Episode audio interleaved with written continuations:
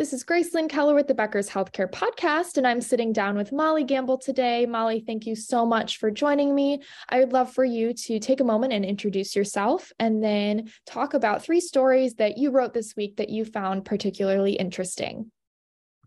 Sure. Thanks so much for having me, Grace. Molly Gamble, like you said, uh, returning to the podcast this week.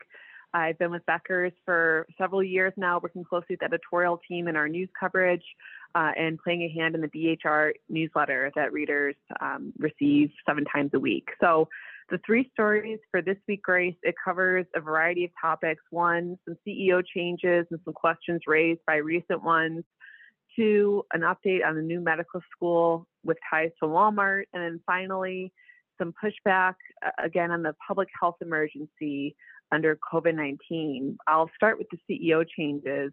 At Becker's, there is an executive coaching firm by the name of Challenger Gray and Christmas that releases an analysis of CEO turnover across all industries every month. And so far, from January through November, the most recently recorded, there were 97 CEO changes at hospitals and health systems, but the precise number per month can vary quite a bit. So, most recently in November, hospitals saw 12 CEO exits compared to three recorded in October. That is a 300% increase month over month, a 33% increase from November 2021. And it's noteworthy that hospitals weren't the outlier here across all industries. CEO exits surged in November after what the executive coaching firm called a summer lull. The number of CEO changes was up about 34% uh, from October to what was recorded in November across all industries. The, the question this upturn of CEO movement raises is whether it's a sign of more CEO changes to come. Andrew Challenger, Senior Vice President with the firm, said large numbers of CEO changes may be looming as we enter the new year in an economic downturn, and also as companies shore up their succession plans to, to weather that storm. So that was the first story, Grace. Wonderful. And what's the next story that you have to discuss today? It's been a few years in the making, but there are some new updates on a medical school that will be coming to Arkansas with ties to Walmart. So, Alice Walton is the only daughter of Sam Walton, who founded Walmart and opened the first Walmart store in 1962.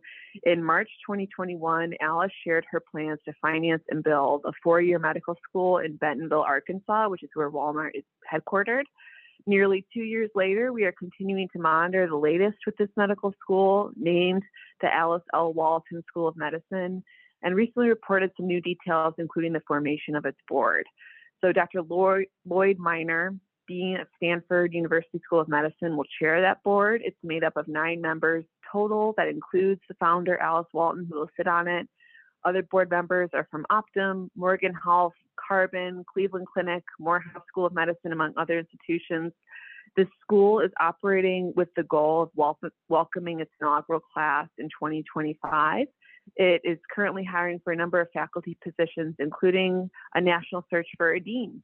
So we're keeping a close eye on this one, Grace. It drew a lot of attention when we first covered Miss Walton's plans to establish the school, and um, we're continuing to watch it closely given the ties to Walmart and the interesting work Walmart is doing in the healthcare space, um, and also Arkansas gaining a medical school, something that we're keeping a close eye on for readers and with some interest ourselves. Very interesting. And what is your third story for this week? Yes, last but not least, in a letter sent to President Joe Biden this week, 25 governors are asking for the end of the COVID 19 public health emergency. They'd like to see this end in April.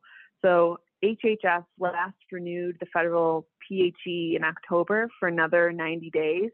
That will carry us over into January. And then they also continued this pledge to give states 60 days notice if it decides to terminate the declaration or allow it to expire.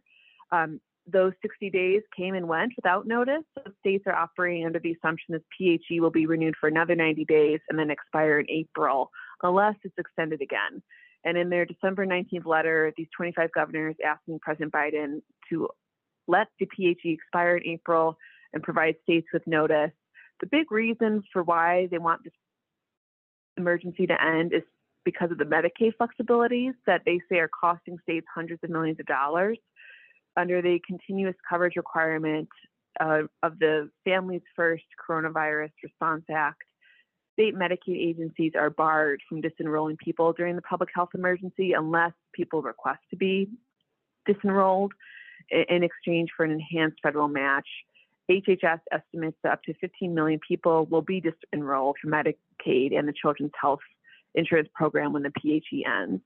Um, the governors sent their letter a day before Congress released its big omnibus spending bill, which does contain working language for states to be able to start evaluating Medicaid enrollee eligibility as of April 1. That's regardless of whether the PHE is extended or not. So that piece of legislation is still working its way through Congress. They have a pretty tight deadline of December 23rd, which we'll be watching closely. Um, but nonetheless, we'll see if these governors get what they ask for. And if so, the, the omnibus might take care of them in, in this letter to President Biden. So we're watching that closely too, Grace. Wonderful. Well, Molly, thank you so much for sharing your thoughts with us today. And I think all those three issues are something we'll be closely watching. And thank you for joining me on the Becker's Healthcare Podcast. Of course. Thank you so much for having me.